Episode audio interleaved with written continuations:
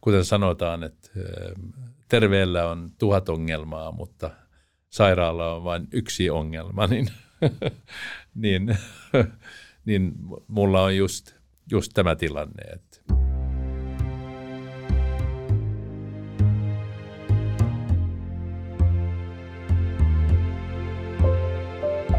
Tämä on Miehen mielessä podcast. Minä olen Harri Moisio ja tässä jaksossa keskitymme elämäntapoihin ja eturauhas terveyteen. Keskustelijoina täällä perusjätkä Toni. Sovimme, että olet Toni perusjätkä. Kyllä. Ja Mikael, noin, noin vuosi sitten diagnoosin eturauhassyövästä saanut ja Timo Joensuu tuo taas sitten tämän lääketieteellisen näkökulman asian, eli syöpäsairaala Dokratesin perustaja ja kenties ihminen, joka Suomessa eniten eturauhassyövästä tietää. Tämä on oma arvioni, mutta väitän, että ei kovin paljon pieleen mene. Mennäänpä vähän nyt vastaanotolle. Eli puhutaan siitä kuuluisasta sormi takapuoleen asiasta. Ootko Toni itse ollut tässä tuserauksessa? Kyllä olen ollut. Oot ollut? Olen ollut. Peräpukaamat on todettu, niin siinä yhteydessä se on normaali toimenpide. Katos, katos, mä olen tuserausneitsyt. Mä en ole okay. ikinä ollut. Oliko, oliko ikävä kokemus? No mä, siis mä, mä tiesin, että tämä tuli, tulisi esille, niin mietiskelin sitä, mutta se on ehkä semmoinen niin kuin, että suomalainen mies nostaa jotakin kauhun kokemuksia elämästä, niin tämä tuseraus tuntuu olevan jotenkin semmoinen jälleen kerran myyttinen juttu, mutta ei, en, mä en sitä niin kuin pitänyt semmoisena, että siitä nyt hirveästi, hirveästi tarvitsisi meteliä nostaa. Että normaali toimenpide. Eli tässä kävi nyt niin, että minä nostin metelin no en, en silleen tarkoittaa, mutta sanotaan, että sillä on ehkä suurempi maine kuin mitä se oikeasti on. Pelastit minut, kiitos siitä. Timo, mitä vastaanotolla oikein tapahtuu? No se riippuu vähän siitä, että miss, missä vaiheessa vastaanotolle tullaan ja, ja tota, varmaan osittain myös siitäkin, että minkä ikäisenä tullaan. Ää, no yleensä siinä niin kun ensin arvioidaan just nämä tämmöiset riskitekijät, että ikä ja, ja sitten niin kun, mitä muita sairauksia on ja ää, vähän sitten katsotaan niitä elintapoja, mutta myös sitä suvun historiaa kysellään. Ja tietysti sitten kirjataan myös mahdolliset tuntemukset virtsaamiseen liittyen ja, ja tota, usein sitten niin kuin kysellään, että onko tapahtunut muutoksia potenssiasioissa ja muuten, mikä nyt ajatellaan, että voi liittyä siihen ää, toimintaan tavalla tai toisella tai mahdolliseen syöpäriskiin. No sitten niin kuin, aika monella on jo siinä vaiheessa otettu vähintään kertaalleen se PSA ja sitten arvioidaan niitä lukemia ja tapauksessa niitä on sitten niin kuin, kun tullaan erikoislääkärin vastaanotolle, niin otettu vuosien saatossa useampia, jolloin niin kuin se informaatioarvo on jo lähtökohtaisesti hyvinkin suuri. Ja, ja tota, aika monen kohdalla niin muodostuu jo käsitys siitä, että kuinka todennäköistä on, että sitä syöpää pitäisi epäillä sen PSA-käyrän ja niiden suhteellisten osuuksien perusteella. No kun puhutaan tästä sormitunnustelusta, niin omassa praktiikassa erittäin harvoin enää käytän sitä. Se on siinä mielessä, voi sanoa, että ehkä vähän niin kuin vanhanaikainen, mutta myös rajoittunut tutkimus, että siinä saa käsityksen siitä eturauhasen takaosasta, mutta että sinne jää sitten katveelle, että jos me tiedetään, että kyhmyjä voi olla ihan yhtä hyvin siellä eturauhasen etuosassa tai sillä tavalla niin kuin, ää, anatomisesti sormen ulottumattomissa, että saattaa tuudittautua, tuudittautua siinäkin asiassa ää, niin kuin, ää, liian hyvään, ää, jos ei mitään tunnekaan, vaikka siellä silti saattaa olla jotain. Että tässä suhteessa niin kuin, kun 2009 sitten ruvettiin kehittämään hyvin systemaattisesti meidän sairaalassa tätä magneettikuvantamista ja, ja tota, se on niin kuin valtavasti tuonut lisäinformaatiota ja kun se tehdään tämmöisenä niin kuin monimuuttuja tutkimuksena, että siinä tutkitaan hyvin monenlaisia eri ominaisuuksia, miten ne magneettisignaalit käyttäytyy siinä eturauhasessa, ja kun niitä on opittu tulkitsemaan, niin käytännössä niin kuin tämmöinen tunnustelu ei, ole, ei anna juurikaan lisäinformaatiota, kun voidaan ensimmäisenä tutkimuksena sitten tehdä tämmöinen tota, äh, magneetti kuvantaminen ja päästään näkemään, että mitä siellä mahdollisia rauhasmuutoksia sitten on, minkä kokoinen se on ja, ja, ja tota, onko ne muutokset semmoisia, että ne lataa varjoainetta ja miten vesimolekyylit liikkuu magneettikentässä ja niin poispäin. Ja se tehdään useimmiten niin kuin usealla eri ohjelmalla tai parhaimmillaan, niin kuin meillä se käytetään viisikin erilaista ohjelmaa ja, ja, ja, ja tota, kaikki ne ominaisuudet sitten niin kuin ynnätään yhteen, jonka perusteella sitten niin kuin, ää, voidaan luoda tämmöinen ää, tota, luokitus siitä, että jos jotain muutoksia nähdään, että millä todennäköisyydellä kysymys on syöpämuutoksesta tai sitten jostain hyvänlaatuisesta liikakasvusta. Ja, ja tota, jos ei sitten mitään nähdä, niin, niin tota, ja kuitenkin on syystä tai toisesta vahva epäily sen kokonaiskuvan perusteella, että syövästä voisi olla kysymys, niin sitten voidaan tämmöisenä ensivaiheen tutkimuksena tehdä myös tämmöinen geenitutkimus. Me ollaan käytetty, tai tuotiin Suomeen aikoinaan tämmöinen Stockholm 3-testi, joka niin kuin usean ominaisuuden perusteella sitten erottelee ne miehet, joilla on korkean riskin syöpä.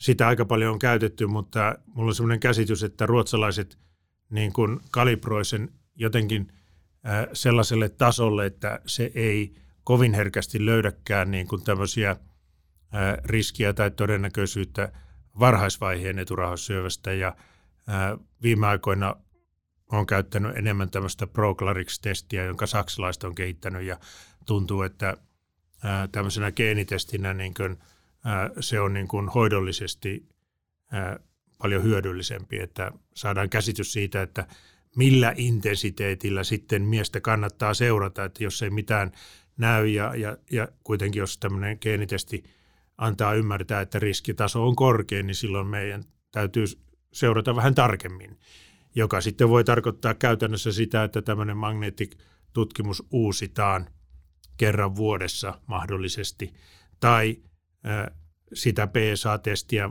voidaan ehkä ottaa puolen, puolen vuoden välein vähän tiuhemmin, jos katsotaan, että riski on erittäin korkea. Mutta näitä asioita sitten niin kuin käydään läpi, että tuota, niin kuin, mitä tutkimuksia voidaan tehdä ja, ja, ja tota, sitten jos niin kuin, ö, on vahva epäilys sitten, että ö, syöpä on, niin, niin tota, se vaatii sitten sen varmistuksen siitä kudosnäytteen ottamisella.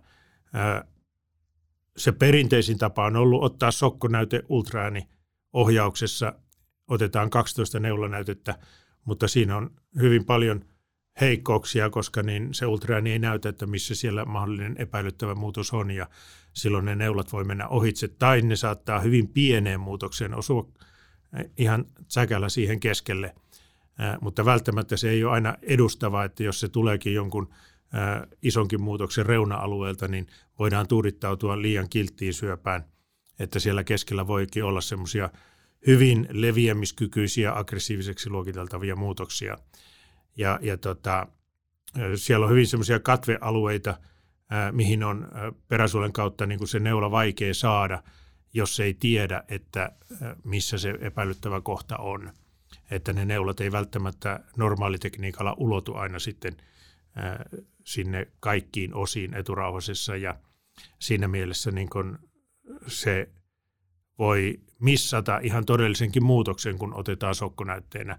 No yhä useammin, useammassa sairaalassa Suomessakin niin kuin pyritään siihen, että tehtäisiin tämä magneettikuvaus ja, ja sitten niin kuin, vaikka se otetaan ultraäänellä, niin se magneettikuvasta saatava tieto pyritään niin kuin hyödyntämään siinä näytteenotossa, mutta että meillä on ollut jo neljättä vuotta tämmöinen suoraan magneettiohjaukseen perustuva kudosnäytteenottotekniikka, jolloin pienetkin magneetissa näkyvät muutokset sitten varmistetaan suoralla magneettiohjauksella. Meillä on tämmöinen robotti, mihin me syötetään ne koordinaatit ja se robotti vie sitten sen neulan keskelle tämmöistä epäilyttävää muutosta. Ja se on käytännössä kaikkein tarkin ja, ja, ja tota, ää, paras työkalu, kun halutaan varmistaa, että ne näytteet on mahdollisimman edustavia, joka taas sitten edesauttaa siinä hoitosuunnitelman tekemisessä, koska kaikkia ei pitäisi hoitaa samalla tavalla, että ne yksityiskohdat siitä syövän ominaisuuksista ratkaisee sitten se, että mikä hoito valikoituu parhaaksi mahdolliseksi tekniikaksi. Ja, ja tota, jos sitten se syöpä sieltä niin kuin varmentuu, niin sitten keskustellaan siitä, että onko tarvetta arvioida sitä syövän levinneisyyttä laajemminkin. Ja, ja tota, sitten lopulta niin kuin käydään läpi nämä erilaiset hoitovaihtoehdot, että mitä ne käytännössä merkitsee. Mutta tämä, mistä juttu lähti, eli tämä tuseeraus, niin tämä on jo aika lailla harvinainen toimenpide. No sitä ei välttämättä minun mielestäni tarvita käytännössä ollenkaan. Tietysti yleislääkärin vastaanotolla, jos ei ole mitään muita työkaluja, niin toki se on niin kuin ihan varteen otettava ja, ja tota, ää, sinänsä niin kuin yleistutkimuksena hyvä. Vähän niin kuin ää, lapsillakin, niin, niin tota, suositellaan, että kallon ympäristön pitäisi mittanauhalla mitata, koska se paljastaa tietyt sairaudet hyvinkin yksinkertaisesti ja, ja, ja tota, riippumatta siitä, mikä se PSA on, että jos yleislääkärinkin vastaanotolla eturaussa kyhmy tuntuu, niin se on heti niin kuin indikaatio sille, että asia pitää tutkia, ettei se PSAkaan aina ihan kaikkea kerro. Täytyy tunnustaa, että taas tuli muuten uutta tietoa. Mä olen, mulla on 22-vuotias tytär ja mä olen 21 vuotta miettinyt, minkä takia sitä kalloa mitattiin, mutta nyt, nyt tuli uutta tietoa. Mutta tuota, ihan niin kuin tämmöisenä nyrkkisääntönä ehkä voisi nostaa sen, että kuinka usein esimerkiksi minun ikäisen miehen kannattaa ilman oireita se PSA-testi otattaa? Kyllä mä niin kun näkisin niin, että tota, se on jotenkin kaikkein informatiivisin, jos mies käy kerran vuodessa siinä testissä. Ja se on helppo muistaa, että, että tota, johonkin tiettyyn ajankohtaan aina sen sitten sijoittaa, että minkä sitten itse, itselleen niin kuin parhaaksi ajankohdaksi sitten näkee.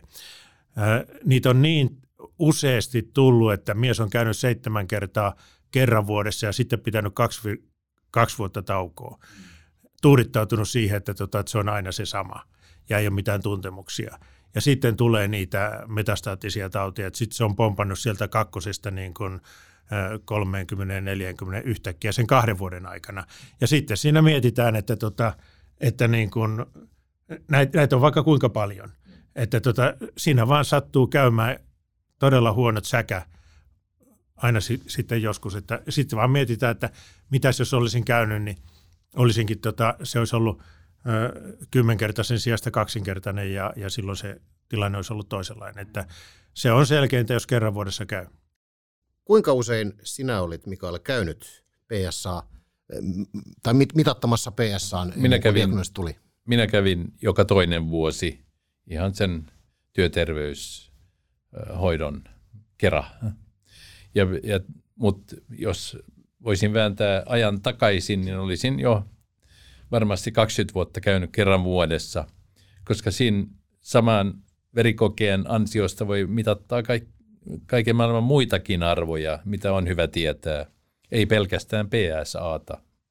Eli se on äärettömän helppo ja halpa tapa tehdä tämä. Aikoinaan, kun tehtiin tämmöinen suuri eurooppalainen PSA-seulontatutkimus, niin siinä miehet kävi testissä vain neljän vuoden välein. Ja sekin jo oli hyödyllinen, että sen testin perusteella sitten, kun ne syövät löydettiin ajoissa ja hoidettiin ajoissa, niin, niin tota, eturauhassyöpäkuolleisuus laski. Mutta ruotsalaiset, jotka kävi siinä samassa tutkimuksessa kahden vuoden välein, niin niillä oli se elinaika hyöty vielä suurempi. Ja mä väitän kyllä, että kaikkein informatiivisin ja, ja tota, varmin tapa on se, että jos siinä käydään kerran vuodessa. Mulla on kaksi poikaa, toinen 29-vuotias, toinen 38-vuotias ja mä pakotan niitä nyt tästä lähtien kerran vuodessa tähän, tähän verikokeeseen, mistä muun muassa otetaan se PSA. PSAn takia ne käyt, totta kai, mutta ne voi siinä samassa mitattaa kaiken maailman muitakin arvoja. Ja pojathan tottelee, kun isä käskee. Totta kai. Sä oot varmaan hammaslääkärinä tottunut kaiken näköisiin konsteihin, jolla eh, ihmiset saataisiin käymään eh, aktiivisemmin ihan vaan tarkastuksessa. Tunnustettakoon, että minäkin kun kuulin, että meillä on hammaslääkäri täällä vieraana keskustelussa mukana, niin varasin itselleni, kun en ole kahteen vuoteen käynyt tarkastuksessa, niin oli pakko varata, niin nyt mä voin kertoa, että jos tulee puheeksi, että minä olen kyllä varannut ajan, mutta onko Mikael, sulla mitään semmoista kikka kakkosta, millä tavalla ihmiset saataisiin käymään sitten näissä PSA-testeissä? Väitän, että hammaslääkärinä olet ollut tällaisen niin kuin markkinoinnillisen haasteen edessä. No kyllä, ja varsinkin elämäntapoihin on, olen tehnyt 40 vuotta, runsaat 40 vuotta kovaa työtä juuri sen edestä informaation. Enkä ole löytänyt semmoista kikkaa, mikä olisi hirveän tehokas. Että jotkut eh, pitävät kiinni elämäntavoista, vaikka ne olisi haitallisiakin. Niin yritäpä niille sitten sanoa, että sun täytyy käydä säännöllisesti PSA-testissä joo, myös. Joo. No, äh, juttelin yhden lehtimiehen kanssa, ja hän, hän kuvitteli, että PSAta otetaan hirveillä putkilla, jotka pistetään siittimien sisään. Ja, joo, siis ja eli, eli jopa koulutetut ihmisetkin, voi, niilläkin voi olla nämä todella urban myth-tapaiset käsitykset asioista. Olisin varovainen pitämään lehtimiehiä mitenkään sen fiksumpana kuin ketään muutakaan nimimerkillä journalistiliiton jäsen. Äh, niin, tämä pistetään putkella siittimen sisään, niin e-, eikö joskus muinoin tippuritestiä tai jotain tämän tyyppistä tehty? sillä, sillä menetelmällä. No joo, kyllähän näitä sukupuolitautia edelleen voidaan kaivella sieltä. Että... Joo. Mutta tämä, tämmöinenkin myytti siis on edelleen elossa, että siis eturauhasen... Kyllä, hämmästyin ja, siitä. Joo. Ja mä olen nyt tehnyt paljon enemmän sitä valistustyötä juuri, juuri tämän PSAn suhteen kuin hammas, hammaslääkäritoiminnassa. Tiedätkö sinä, Toni, mitä virkaa eturauhasella on? Tässä tullaan just siihen, että hävettää sanoa oikea vastaus omasta tietoisuudesta. Minä tiedän, että sitä kutsutaan luumuksi tai Saksan pähkinäksi, mutta siihen se tietoisuus jää. Eli tiedän, että se on suhteellisen pieni, mutta äärimmäisen tarpeellinen. Timo, kerropas nyt maalikolle, mitä virkaa tällä eturauhasella oikein on? Mistä, mistä syystä tällaista pitänyt sitten niin säännöllisesti käydä tarkistuttamassa? No ennen murrosikää pojilla ei ole eturauhasta, niin kuin tytöillä ei ole rintoja, vaan sitten murrosiässä, kun kivekset tulee sukukypseksi ja ne alkaa tuottaa sitä siittiöitä, ne tuottaa myös sitä testosteroni miessukuhormonia, joka saa aikaan kaikki nämä sukupuoliominaisuudet. Ja kun se testosteronihormoni verenkierrossa kiertelee, niin se löytää sen virtsaputken ympäriltä soluja, joihin se sitoutuu tiettyyn rakenteeseen ja ne solut rakentaa sen eturauhasen sen virtsaputken ympärille, koska sitä eturauhasta tarvitaan tuottamaan ravintoa ja suojaa siittiöille miehen elimistön ulkopuolella. Ja tässä kohtaa sitten se PSA tulee kuvioihin mukaan niissä soluissa tuottamaan sitten – saamaan aikaan sen, että siitä siemennesteestä tulee juoksevaa ja, ja, ja tuo siihen sen oman liukkautensa. Ja kun se testosteroni on sitten niin kuin saanut aikaan sen eturauhasen muodostumisen, niin se testosteroni tietyllä tavalla ylläpitää sitä eturauhasta koko miehen elinkaaren läpi ihan hamaan vanhuuteen saakka ja se jossain määrin piiskaa sitä uusiutumaan niin, että vanhat solut kuolee pois ja uusia tulee tilalle. Että ne eturauhasen solut on hyvin vahvasti siitä miessukuhormonista riippuvaisia. Eli jos kivekset poistetaan ennen murrosikää, niin eipä tule pojalle eturauhassyöpäkään. Kun sanoit, että eturauhanen pitää huolta myös siitä, että siemenneste on juoksevaa, niin tarkoittaako sitä käytännössä sitä, että ilman eturauhasta ei käytännössä olisi siemennestettä? No kyllä se tota, niin kuin toimisi huomattavan paljon huonommin, että, että se, se tota, olisi, kyllä se niin kuin aika, aika tota, niin kuin pienistä yksityiskohdista sitten se toiminnallisuus rakentuu. Mitä Mikael sinä tiesit etukäteen, siis mennä vaikka viisi vuotta ajassa taaksepäin ennen diagnooseja, niin mitä, mitä sinä tiesit eturauhasesta? No äh, paljon vähemmän kuin olisi, olisi pitänyt tietää. Eli en, en ollut syventynyt siihen sen kummemmin, että semmoista päällimmäistä hyvin pinnallista tietoa siis tästä juuri siemennesteen juoksevuudesta. Sen, sen verran tiesin, mutta hyvin vähäperäisesti. En olisi voinut selittää sitä tieteellistä taustaa. Nyt me Tonin kanssa tiedetään mm. taas vähän Niin, niin. Ja siis sehän tuli jo tuossa ensimmäisessä jaksossa vähän jo esille, mutta tuota, ylipäänsäkin niin kun, kun tässä puhuttiin aiemmin sitä, että miten, mitä kikkakolmosia ihmisiä saada hoitoa ja testejä ja muuta, että niin kuin, kyllähän tämmöistä ihan perusbiologista tietoisuutta vaan yksinkertaisesti pitää pitää yllä. Niin onko tässä vähän sellainen ongelma, että ei viitsi oikein vaivautua mihinkään testeihinkään, kun ei tarkkaan tiedä, mitä tässä nyt oikein testataan. Et kun en tiedä, mitä tehdä, tehdään eturauhasella, niin miksi mä lähtisin sellaista niin testauttamaankaan. Niin tässä on vähän tämmöinen, kumpi oli ensin muna vai kana-ilmiö, jotenkin tulee mieleen. Mikael, minkälaisia oireita sulla oli, kun päätit mennä lopulta vastaanotolle? No en, en oikeastaan vielä mennyt oireiden takia, vaan ihan sen, kun lopultakin läpiveimme tämän, tämän työterveystutkimuksen, eli verikokeen luovutus ja, ja ne, ne testit, niin siitä PSA-luvusta. Kyllä mulla oli ollut, ollut niin kuin semmoinen hitaasti tulevat virtsaamisvaikeudet – mutta ne oli niin vähäiset, että, että mä ajattelin, että tämä nyt on semmoista normaalia vanhentumista, että ikämiehen vaivoja, että ehkä mä käyn höyläyttämässä itseäni jossakin vaiheessa, koska muutama kaverikin oli käynyt höyläyttämässä itseään.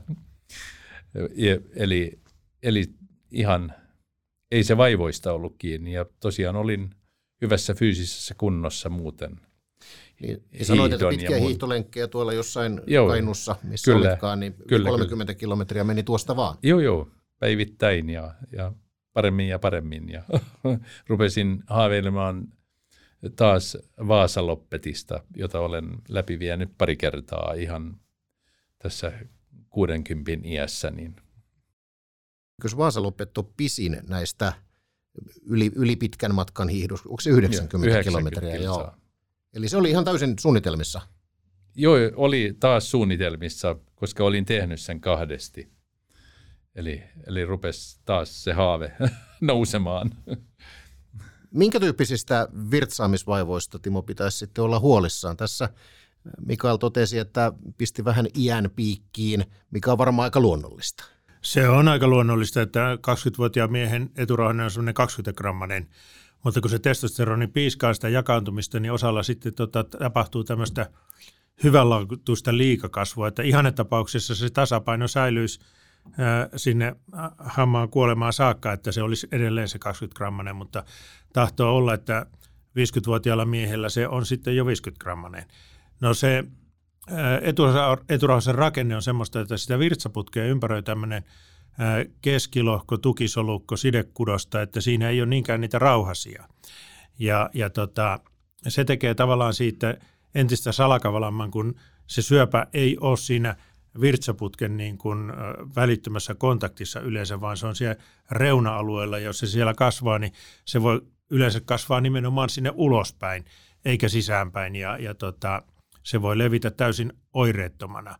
Ja, ja tota, No tähän liikakasvuun liittyen niin kuin se eturauhanen tota, siinä ahtaassa kolosessaan niin kuin paisuu, niin ää, siinä tahtoo tapahtua niin, että sitten kun mennään yöllä, kun mennään makuasentoon, niin ää, se ikään kuin ää, tökkii sitä virtsarakon kaula-aluetta enemmän siinä makuasennossa kuin pystyasennossa. Ja, ja, ja silloin se saattaa ruveta – kokonsa puolesta niin kuin yöllä herättelemään, että ikään kuin se virtsarakko olisi täynnä ja, ja sitten juoksuttaa yöllä useammin vissa, vessassa tämän liikakasvun seurauksena.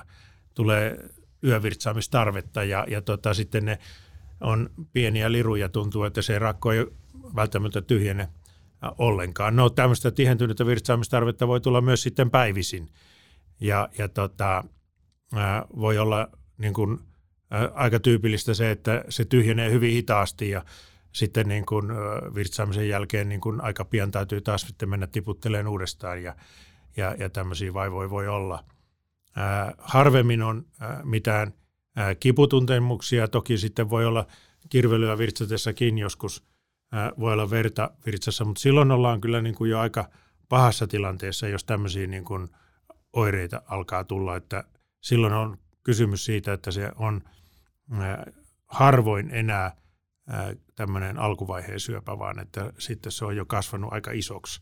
Ja, ja tota, kun ne solumuutokset alkuvaiheessa yleensä hyvin vähäisiä, ja, ja kun syöpä tai tämmöinen eturauhasen solu muuttuu syöpäsoluksi, että siellä tapahtuu tämmöinen ensimmäinen mutaatio, jakaantumisvirhe vanhenemisen seurauksena, niin, tai siihen tietysti on monenlaisia – erilaisia riskitekijöitä vaikuttamassa, myötävaikuttamassa, niin, niin tota, ne muutokset on yleensä sen verran vähäisiä, että sillä alkuvaiheen syöpäsolulla ei ole kykyä levitä ja, ja voi mennä monta vuotta ennen kuin se saa sen leviämiskykyisyyden.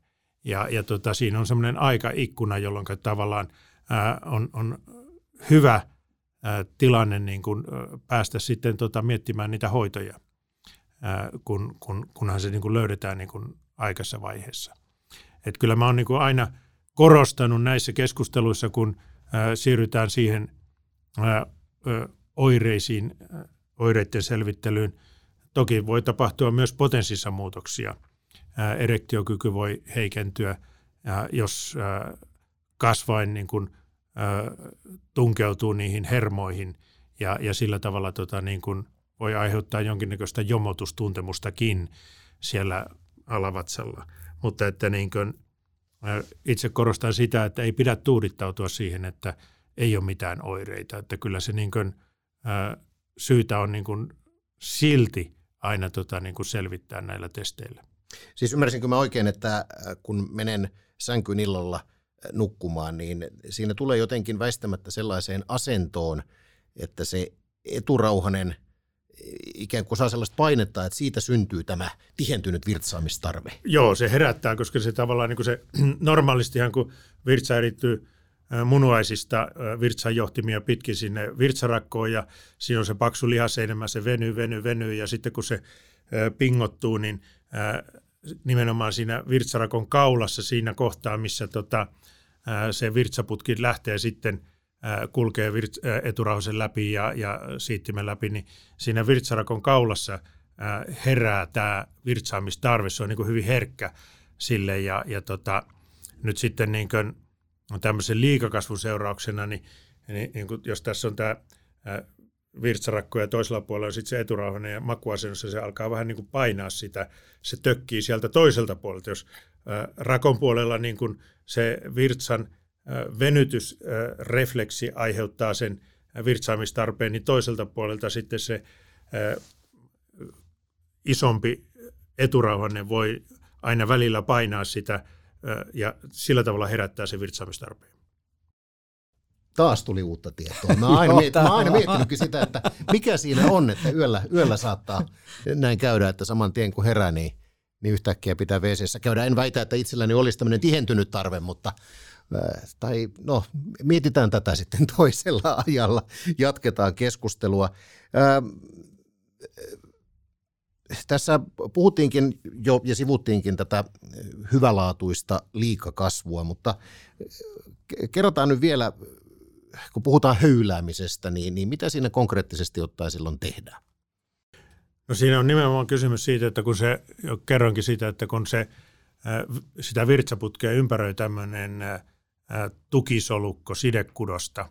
Ja, ja se voi niin kuin paisua ja kasvaa ja se kasvaa yleensä sinne ylöspäin, että se erityisesti niin kuin puskee sieltä alapuolelta sitä rakkoa ja tökkii sitä koko aika ja, ja aiheuttaa sitä painetta alapuolelta ja, ja tota, sitä kautta sitten niin kuin siihen rakkoon ikään kuin, ää, niin kuin kohdistuu se virtsaamis tarpeen herätys sekä yläpuolelta että alapuolelta, Ni, niin tota, siihen on niin kuin, ää, sitten ihan tämmöinen mekaaninen hoito, että ää, joko se niin kuin tämmöisellä laaserilla höyrystetään se kudos pois tai sitten ihan höyläämällä niin kuin leikataan se ylimääräinen kudos aina sitä rauhasrakenteita myöden ja, ja avarretaan sitä virtsaputkea ja, ja, ja sillä tavalla niin kuin se tulee sitten hoidetuksi. No nykyään on paljon erilaisia lääkehoitoja, jotka niin kuin rentouttaa sitä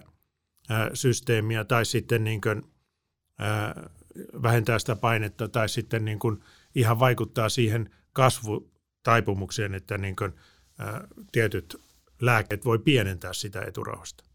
Arvelitko Mikael, että sinun tapauksessa saattaisi olla tällaisesta hyvälaatuisesta liikakasvusta kysymys? Kyllä, koska kahdella lähiystävällä oli just ollut semmoinen, josta toinen oli lääkäri sitä paitsi. Niin. Eli se tuntuu jotenkin niin kuin paljon luonnollisemmalta Joo, kyllä, ja helpottavammalta kyllä, selitykseltä. Näin hyväkuntoiselle mielle. Niin, tämä hyväkuntoisuus, onko se Timo niin, että se saattaa myöskin vähän hämätä, että jos tässä meillä on vieressä ihminen, joka pystyy 30 kilometriä tuosta vaan päivittäin hiihtämään, niin tulee semmoinen olo, että eihän hän voi mitään sairastaa. No kyllä harva ihminen ajattelee ylipäätään, että tota, omalle kohdalle mitään vakavaa sairausta.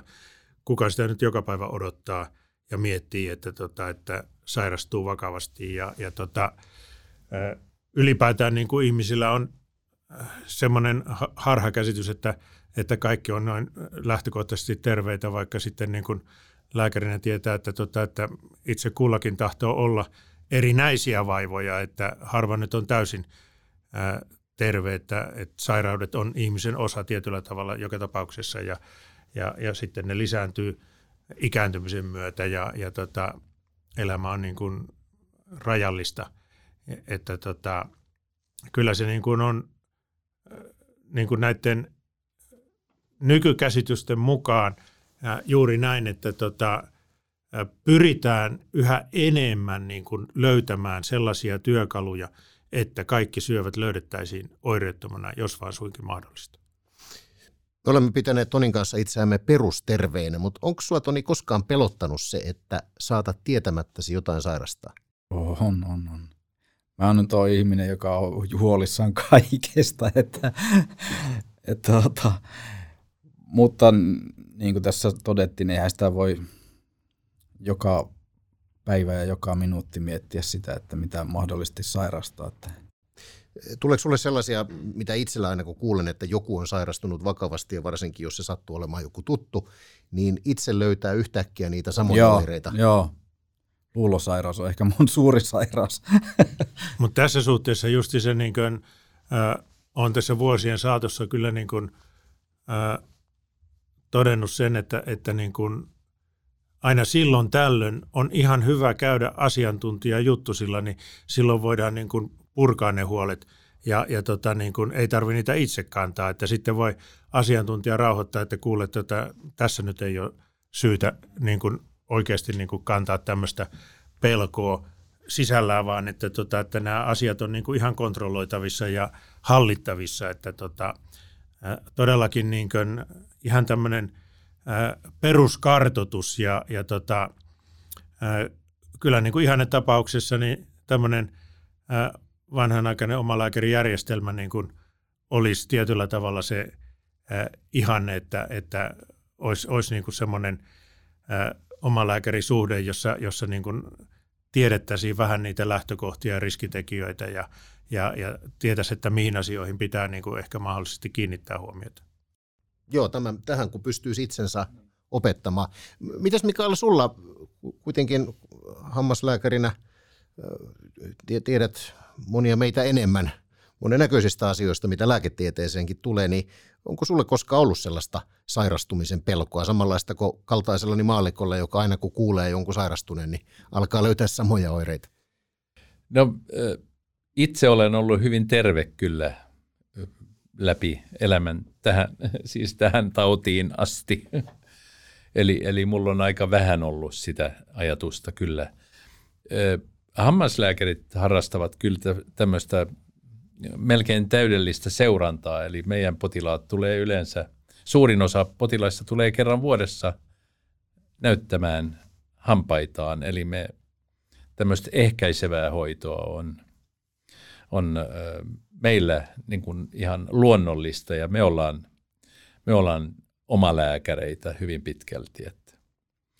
Ja ehkä just hammaslääkärin vastaanotto olisi tulevaisuudessa semmoinen paikka, missä otetaan kaiken maailman testejä sit, koska sinne, ne, sinne se porukka tulee aika pitkälti kerran vuodessa. Tässä ollaan sitten onnistuttu ainakin jo, jollain tavalla saamaan, saamaan ihmiset käymään hammaslääkärissä. Mutta yksi semmoinen, mikä on vielä vähän vaille huomiota jäänyt, äh, on tämä virtsasuihkun heikkeneminen. Jos mennään nyt takaisin, takaisin tähän päivän agendaan, niin tämä virtsasuihkun heikkeneminen iän myötä, äh, mihin se perustuu?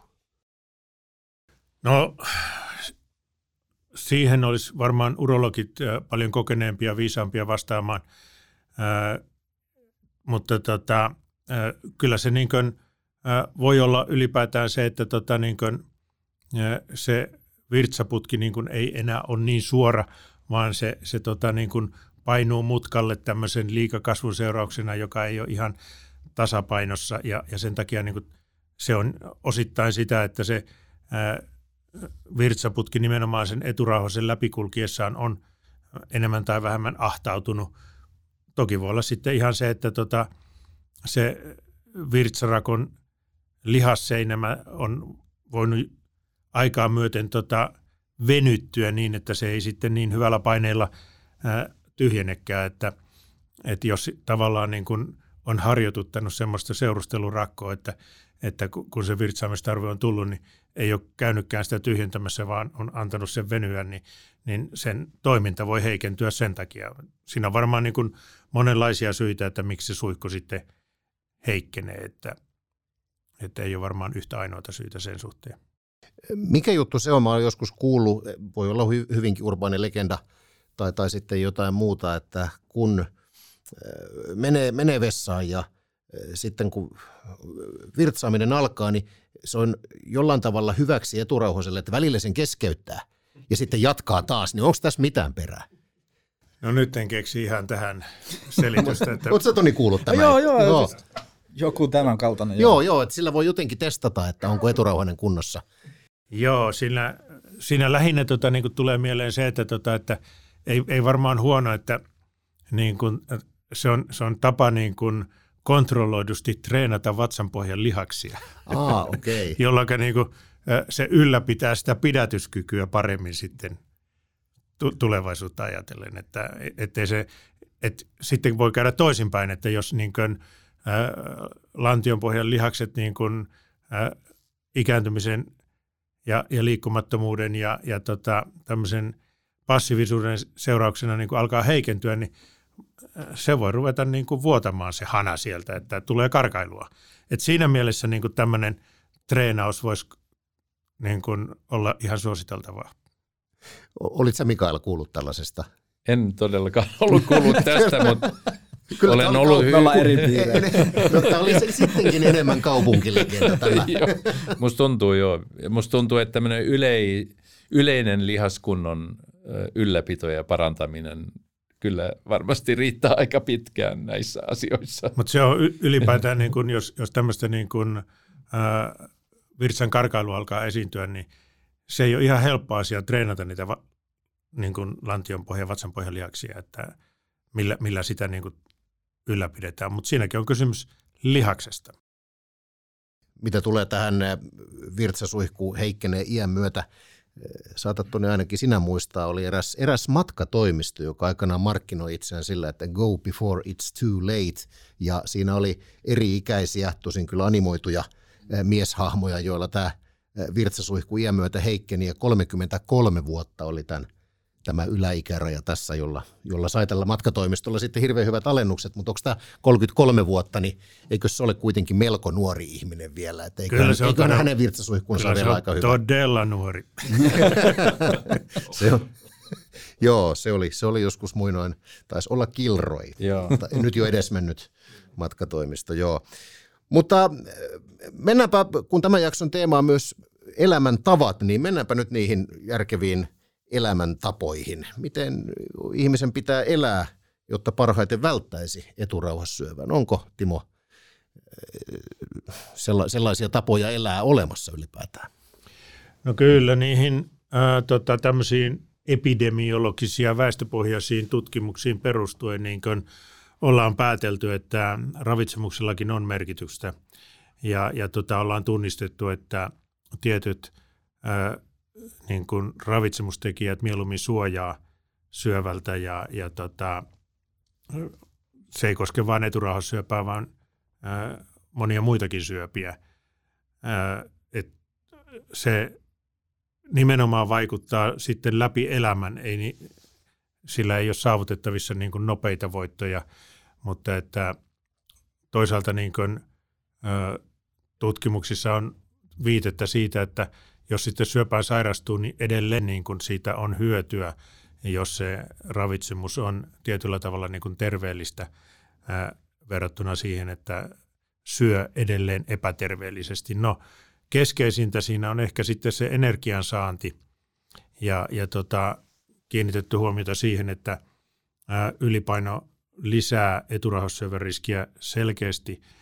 Ja se todennäköisesti liittyy siihen, että kivekset ei ole ainoa testosteronin lähde, testosteroni, joka sitä ikään kuin piiskaa sitä eturahosta, vaan että testosteronia tulee myös rasva-aineen vaihdunnan sivutuotteena ja mitä enemmän sitä rasvakudosta on, niin sitä enemmän on sitten näitä steroidihormoneja elimistössä muutoinkin. Lisämunoiset tuottaa pieniä määriä. Ja, ja tota, niin kuin on sitten todettu, että tähän rasva-aineen vaihduntaan liittyen, että kun ö, miehet, jotka käyttää tämmöistä kolesterolin lääkitystä esimerkiksi, niin heillä näyttää tulevan vähemmän sitä eturauhassyöpää.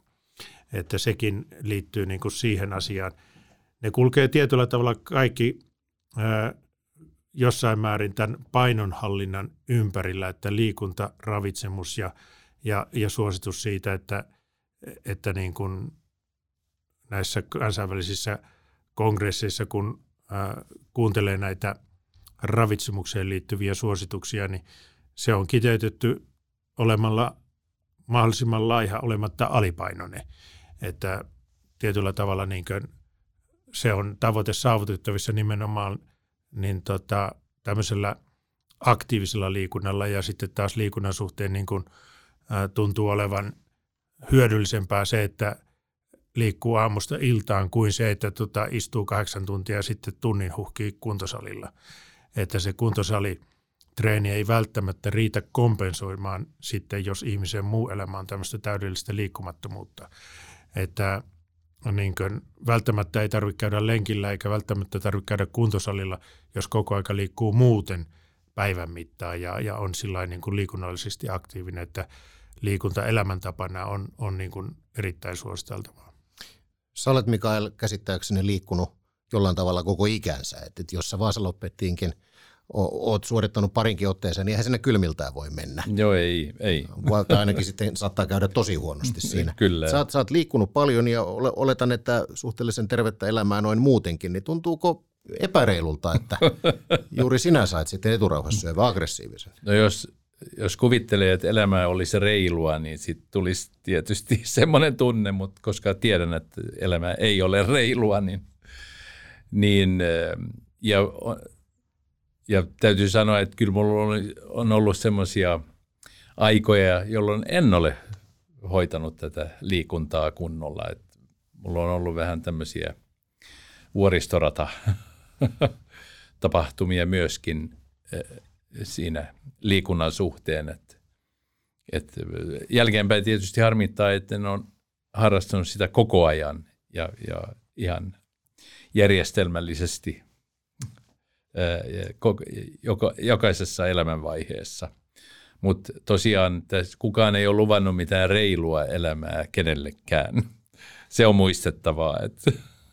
Syövän riskitekijöistä kun puhutaan, niin on tunnistettavissa paljonkin tämmöisiä erilaisia riskitekijöitä. Ja vaikka jollain ihmisellä on kaikki mahdolliset riskitekijät, niin välttämättä ei saa syöpää koskaan. Ja, ja sitten taas toisinpäin, että – vaikka ei ole yhtä ainutta riskitekijää, kaikki elämäntavat on ää, enemmän tai vähemmän terveellisiä, niin silti se syöpä voi tulla. Että ää, se, siellä on niin kuin nämä perusmekanismit tässä ihmisen rappeutumisessa on kaikilla niin kuin olemassa, että sitä ei voi välttää. Niin, tähän liittyen ja ennen kaikkea Mikaelin puheenvuoroon liittyen, minä olen syntynyt vuonna 1973 ja mä olen kyllä nähnyt oman syntymätodistukseni, mutta siinä ei ollut tuotelupausta, että reilu elämä tästä hetkestä eteenpäin. Oliko sulla Toni? ei mutta niin, niin, siis kaikki liittyy kaikkeen, että kyllähän se niin kuin terveet elämäntavat ja se liikunta ja muuta, niin sitä voi tehdä niin kuin varalta aika monen asian eteen, että ei siinä niin kuin hirveästi häviä ja elämän laatu varsinkin nousee siitä. Joo, ja nämä elämäntavat vaikuttaa niin kuin moneen muuhunkin sairauteen kuin syöpäriskiin, että tota, ää, syövän uusiutumisen todennäköisyys, mutta että sitten on nämä kaikki ää, tota, aineenvaihdunta, diabetekset ja sydänsairaudet, niin kaikki muutkin on niin kuin kytköksissä tavalla tai toisella ää, näihin elämäntapoihin. Että, ja ja tota, kyllä niin kuin, sitten taas se, että se ihmisen oma hyvinvointi, eh, jaksaminen on myös niin kuin kytköksissä siihen, että miten sitä elää. Ja, ja tota, se, että miten näitä nyt on sitten tutkittu, niin, niin tuota, se on vain jännä juttu, että mikä se ihmisen mieli on, että kun aikoinaan ää, tuli paljon tutkimustietoa siitä, että ihmiset, jotka on syönyt paljon erilaisia tomaatteja, että ravitsemus on säännöllisesti hyvin paljon tomaattia, niin heillä on vähemmän eturauhassyöpää ja monia muitakin syöpiä. No sitten tietysti haluttiin niin kuin, ää, mennä taas siihen suuntaan, että puristetaan se lykopeeni pillereihin. Eli niin kuin analysoitiin sitä, että no mikä siinä tomaatissa nyt voisi olla se suojaava tekijä ja kaikki asiantuntijat on sitä mieltä, että kyllä se liittyy lykopeeniin.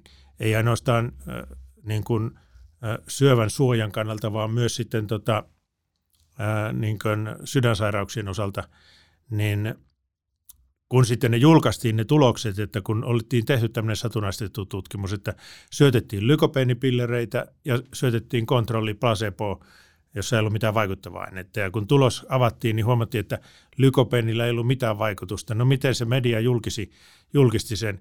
Ää, otsikossa oli, että tomaatti ei suojaakaan syödä.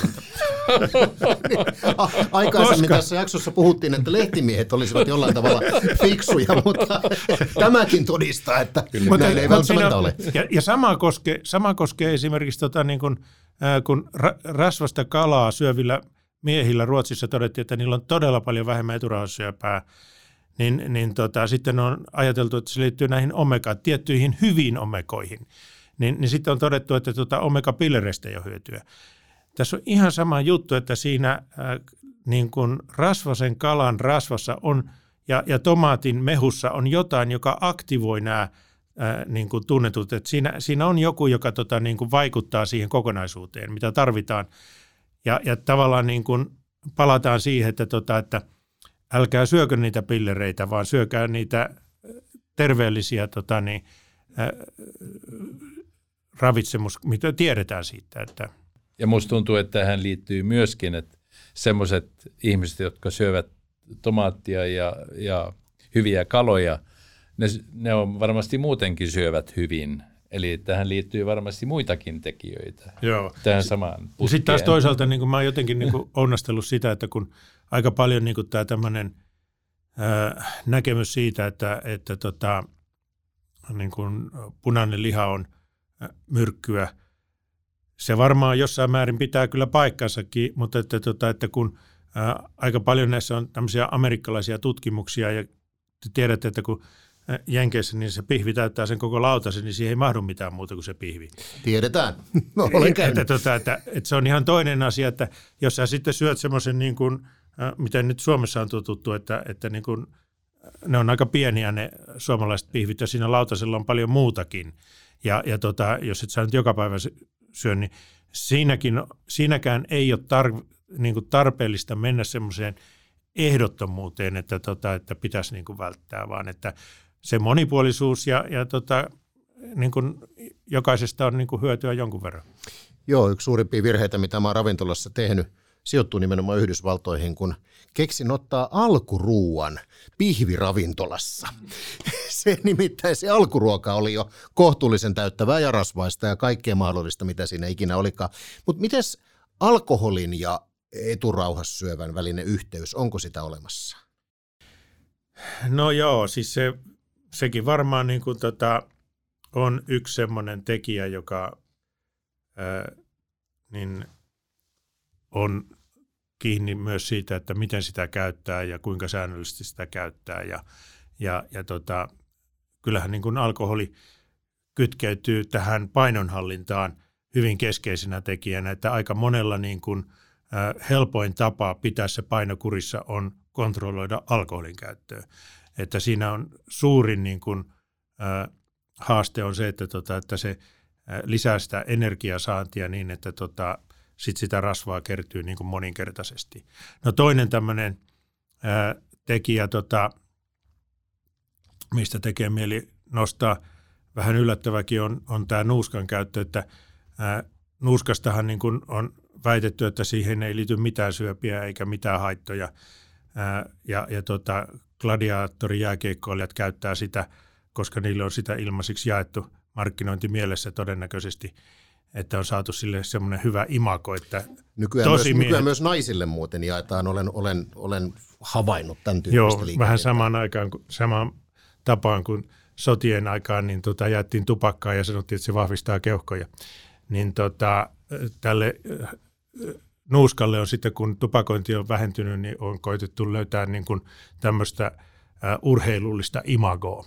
Ja, ja valitettavasti siinä on aika monessa kohtaa onnistuttukin nuorison keskuudessa, mutta että ää, olen nähnyt sellaisenkin tutkimuksen, missä Ruotsissa nyt sitten kun näitä vuosia alkaa tulla enemmän, niin on todettu, että nuuskaa käyttävillä miehillä on enemmän eturahossyöpää. Että siinä on satoja tuhansia tämmöisiä pieniä molekyyliä, jotka on haitallisia ja ne imeytyy myös verenkiertoon ja vaikuttaa elimistössä ja, ja, ja tota, nuuskan suhteen vielä niin kuin on sillä tavalla huolissani, että kun ää, maailmanlaajuisesti on todettu, että nämä suusyövät ylipäätään lisääntyy valtavasti ja, ja ne suusyövät, on ne sitten kielessä tai nielussa, niin, niin tota, liittyy aika usein näihin viruksiin, että virukset on niin kuin siellä roolissa ja sitten kun siellä tota suussa pyörii virukset ja nuuska, niin ne yhteisvaikutukset voi olla tulevaisuudessa melkoinen tota, ää, aikapommi, että tulevaisuudessa sa- saatetaan nähdä todella ikäviä tuloksia nuuskan käytöstä nyt kun täällä on hammaslääkäri paikalla, niin enpä malta olla kysymättä, että mitäs Mikael olet nuuskan käytöstä mieltä? Allekirjoitan tämän edellisen puheen. Tosiaan tupakointi on vielä jonkin verran pahempi, mutta nuuskassa on se paha, että siinä, siinä on nämä nikotiinimäärät aivan valtavat myöskin, joten niistäkin tulee haittaa ja, ja limakalvoille, siis se tekee pahaa kyllä suussa jo limakalvoille, niin voi vaan kuvitella, mitä se tekee niin kuin eteenpäin siitä. Mikä sinne Toni on, että nimenomaan meidän ikäiset ukot tuolla painaa nuuska huulessa. En tiedä, onko, oletko sinä käyttäjiä, en, mutta... Sitä en onneksi, vaikka joo, paljon on paha, paheita, mutta sitä en ole. Joo, me, meidän ikäiset ukot ja sitä nuoremmat, ja nyt on havainnut sellaista liikehdintää, mitä tuossa sanoinkin, että myös, myös naiset on, tuntuvat joo. nykyään löytäneen tämän. On. Si- ei, ei tarvi olla edes niin kuin omassa kaveripiirissä, mutta on kyllä huomannut samaa. Tähän tupakointiin vielä sellainen, sellainen asia. seitsemän vuotta sitten lopetin itse tupakoinnin. Olin, polttanut noin 20 vuotta ja tämän jälkeen kävi niin kuin monella tuntuu käyvän, eli paino alkoi nousta. Rasvaista ruokaa alkoi tehdä mieli, suolaa, mitä kaikkea, hyvin epäterveellistä. No, tässä on käynyt nyt niin, että ylipaino on kertynyt 15-20 kiloa. Eli kävikö mulla nyt niin, että keuhkosyövän riski pienentyi, mutta eturauhassyövän riski suurentui?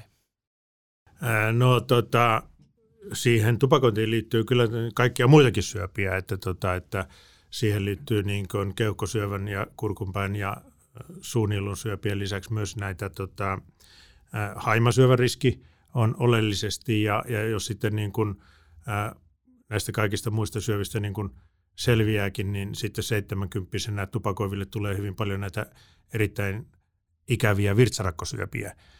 Että se tavallaan niin kuin kyllä sitten tota vaikuttaa elimistössä paljon laajemminkin ja, ja tota näissä ää, mekanismit, miten ne sitten kehittyy eri tahtiin, niin, niin tota, on ehkä välillä tuntuu, että ne on mystisiäkin, mutta tota, että nämä ää, solujen toiminta on niin erilaista, että, että jollakin tavalla se sitten vaan selittyy, että missä aikataulussa ne tulee, mutta että kyllähän toi, toi niin kuin painonhallinnassa niin kuin keskeisin asia on todella se ää, syömisen ää, tota, hallinta ja, ja sen nälän hallinta ja, ja tota, se on kyllä tiedetty, että tota, niin kuin, tämmöinen kriittinen vaihe on nimenomaan sen tupakoinnin lopettamisen jälkeen, että, että se, ne vierotusoireet on hyvin vahvoja. Että siihen soisi löytyvän jonkinnäköisiä parempia lääkkeitä ja niitä ilmeisesti on myös tulossa siihen nälänhallintaan, että, että, että tämmöisessä tilanteessa niin kuin voisi ajatella, että, että niin kuin jonkinnäköinen puolen vuoden, vuoden mittainen nälänhallintalääkitys voisi olla hyvin paikallaan. Voi kumpa olisi ollut. Se oli nimittäin ihan tavatonta se ruokahalun määrä. Silloin, silloin tosiaan se oli 2015, kun viimeisen savukkeeni on polttanut, mutta olen ymmärtänyt, että se oli kuitenkin, siis tupakoinnin lopettaminen kannattaa aina. Kyllä, vaikka, vaikka pieniä lieveilmiöitä tulisikin sitten. Joo, koska siihen liittyy sitten näitä verisuonimuutoksia niin kuin päästä varpaisiin, että se on, se on moni verroin niin kuin haitallisempaa. Jos sen verran vielä näihin äh, elämäntapoihin, elintapoihin äh, pureudumme, niin minkälaiset elämäntavat tukevat sitten syövästä toipumista? Nythän me keskityimme siihen, että miten tätä voi ennaltaehkäistä, mutta onko, onko nämä keinot samoja? No tietyllä tavalla niin kuin, äh, äh, semmoinen stressin purkaminen äh, on varmasti niin kuin omalla tavallaan hyväksi, että tota, kyllä mä oon miehelle sanonut, että kun olet ikäistä tehnyt töitä, niin tota, nyt kannattaisi niin kuin panostaa siihen omaan hyvinvointiin ja pysähtyä vähän ja miettiä, että ää, minkälainen se päivärytmi sitten on ja, ja tosiaan niin kuin, ää, panna nämä perusasiat tietyllä tavalla kuntoon, että, että tota, niin kuin liittyy just näihin elämäntapoihin, mistä ollaan puhuttu, että – säännölliset ruokailuajat ja, ja miettii sitä, että mitä siihen lautaselle panee ja, ja tota, kuinka paljon sitä syö ja, ja, ja tota, paljonko sitten käyttää alkoholia ja mitä se liikunta on.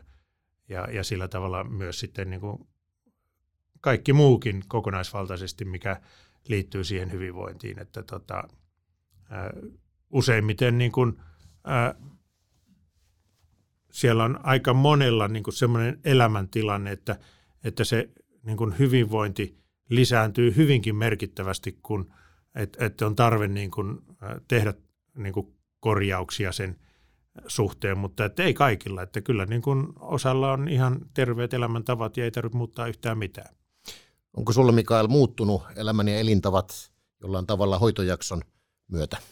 No, mulla onneksi tuli, jos voi, yleensä elämässä tulee kaikki kaikki tulee huonoon aikaan, mutta tämä syöpä tuli siinä mielessä hyvään aikaan. Eli, eli olen, olin viettänyt pitkää tervettä elämää tähän asti ja, ja nyt rupesi just tulemaan nämä rauhoittu työelämä ja, ja kaikki nämä muut stress, stressorit lähti jotenkin pois tieltä. Et, et siinäkin mielessä tämä oli lohduttavaa puhetta, koska, koska nyt pystyn elämään paljon rauhallisemmin kyllä. Et, kuten sanotaan, että terveellä on tuhat ongelmaa, mutta sairaalla on vain yksi ongelma, niin, niin, niin mulla on just, just tämä tilanne. Että, niin sä oot siinä tilanteessa, että sulla on vain yksi ongelma, ja joo, se on, se on tämä sairaus, jo, joka, jo, joka on kuitenkin ihan jo, tällä hetkellä hallinnassa. Erittäin hyvässä, hyvässä hallinnassa. Et, eli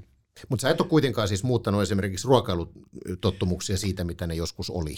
Öö, no olen muuttanut siinä mielessä ekaksi öö, öö, laajensin vähän ruokavaliota kyllä, öö, koska mä olin harrastanut ehkä vähän turhan, ei nyt ihan suorastaan ortorektista, mutta vähän semmoista turhan tiukkaa, tiukkaa ruokavaliota ja sitten kun kuulin vielä, että syöpäpotilaalla monesti on huono ruokahalu.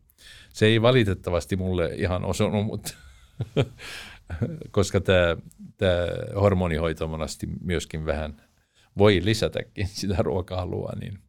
Mutta nyt olen pääsemässä taas siinä tasapainoon, että, että äh, nyt ulkoilen ja, ja syön järkevästi ja monipuolisesti ja en, en juo alkoholia enää ja yllätykseksi niin kyllä pystyy ihan elämään ilman alkoholiakin jopa paremmin kuin alkoholilla, mikä niin, oli oletko, mulle suuri yllätys kyllä. Oletko nykyään siis täysin absolutisti? No voi sanoa kyllä, juon ehkä puolilasillista punaviintä kaksi kertaa kuukaudessa suurin piirtein, eli voi sanoa absolutisti. Se on melko vähän se. Kyllä tässä itsellä taitaa olla vähän elintapojen korjaamisen paikka, vaikka, vaikka ei tässä nyt huonosti voida. Niin, meillä taitaa kohta aika loppua, mutta seuraavassa jaksossa voisi kyllä miettiä tätä, vielä tätä niin kuin stressin ja syövän yhteyttä ylipäänsäkin. Vai oliko tarkoitus kysyäkin? Me voimme mennä siihen seuraavassa jaksossa. Seuraavassa jaksossa, seuraavassa jaksossa nimittäin puhumme seksistä ja eturauhasesta. Mahtavaa seksiä aikuisen miehen seksuaalisuusjakso. Ja väittäisin näin, että stressin purkamisella ja seksillä voisi olla hyvinkin syy-yhteys toisiinsa. Tästä syystä puhumme siitä seuraavassa jaksossa. Kiitoksia Toni, kiitoksia Mikaeli ja kiitoksia Timo tästä keskustelusta.